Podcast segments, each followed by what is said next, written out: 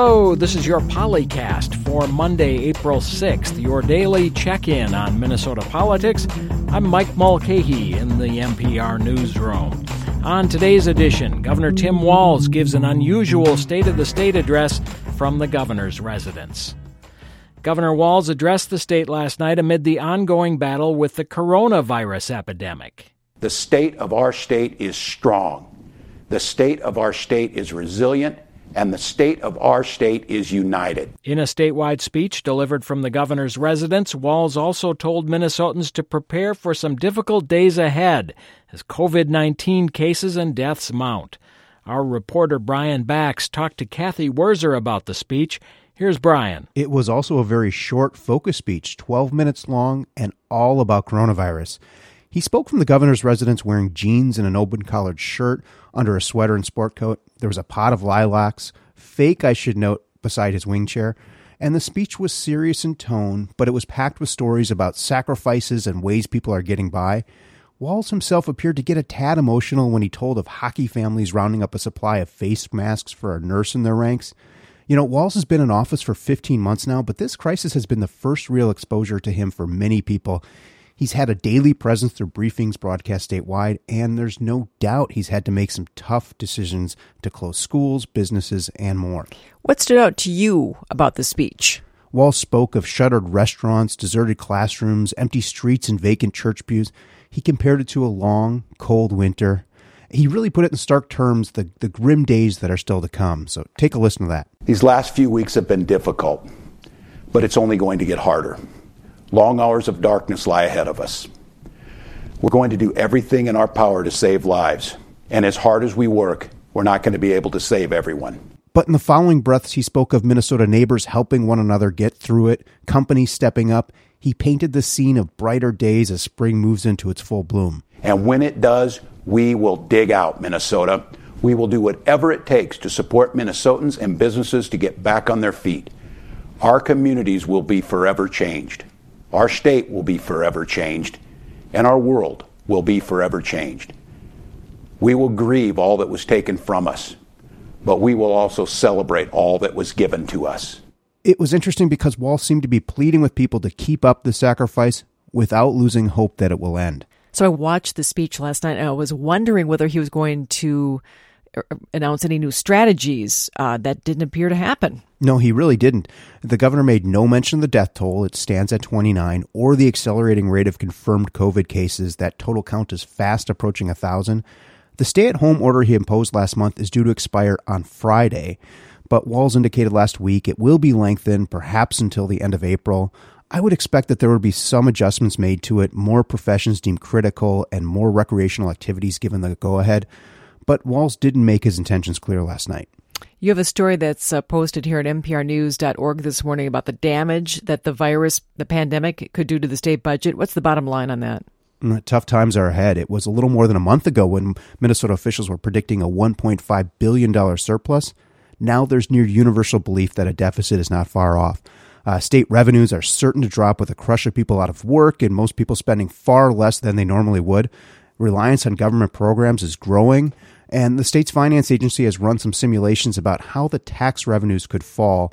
They compare the situation to the last recession and suggest that the anticipated collections of income, corporate, and sales taxes could drop by as much as $3 billion over the next 15 months. How are management and budget commissioner Myron Frans and uh, state lawmakers preparing for this? Well, Frans told me last week that he's likely to call for a new economic forecast.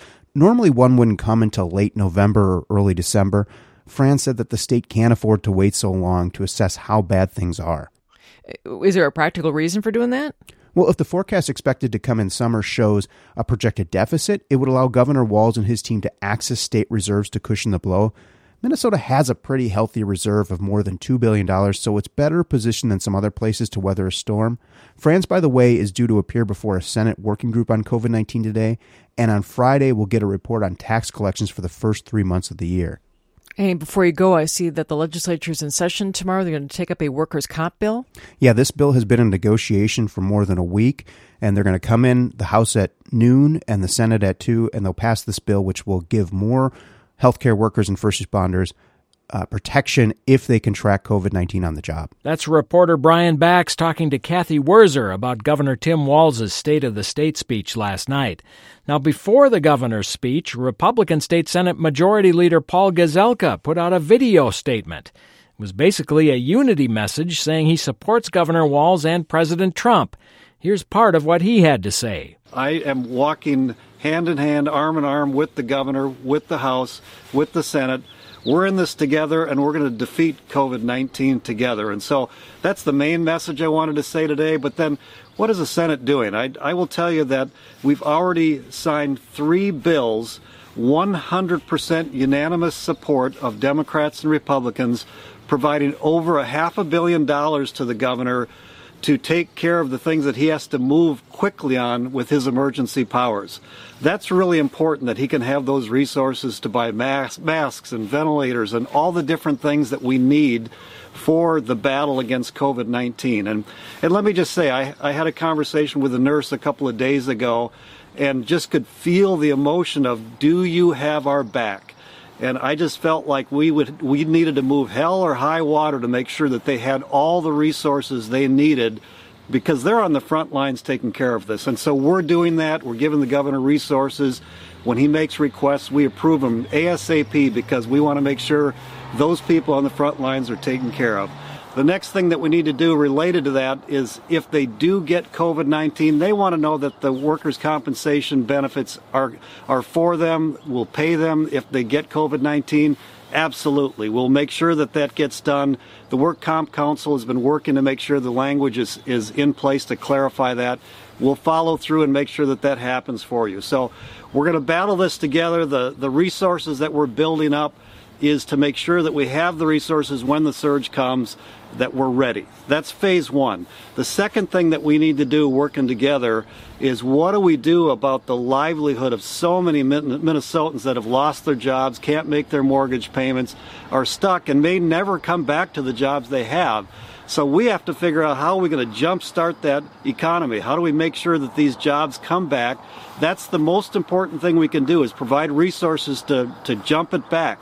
And I know the governor wants to do that too. We need to work together to make sure that we're doing that so we can get Minnesota back on track as soon as possible. The more jobs that we can allow people to start as soon as they can, the better. If you're a landscaper, if you're out on the golf course, if, if you're a putting docks in the water, all of those kind of things, if we do social distancing, I think we can do. And so let's get Minnesota back to work again as soon as possible. And then the third one is because of this massive strain on the economy and the revenues coming to the state of Minnesota are significantly lower, and we're going to have a budget shortfall next year. And so we're saying let's focus on the budget that the state of Minnesota has to work on. We need to tighten our belt. We need to ask everybody what is it that we're doing? How do we do it better and less expensive? Because we gotta, we can't print money like the federal government does, and so we have to live within the resources we have. So those are the three things we're going to do. Governor, we're going to work with you, and we're going to be successful over COVID 19. Thank you. God bless you and your families. That's Republican Minnesota Senate Majority Leader Paul Gazelka pledging to back DFL Governor Tim Walz in this effort to overcome COVID 19. And that's your Policast for this Monday, your daily check in on Minnesota politics. I'm Mike Mulcahy in the Minnesota Public Radio Newsroom.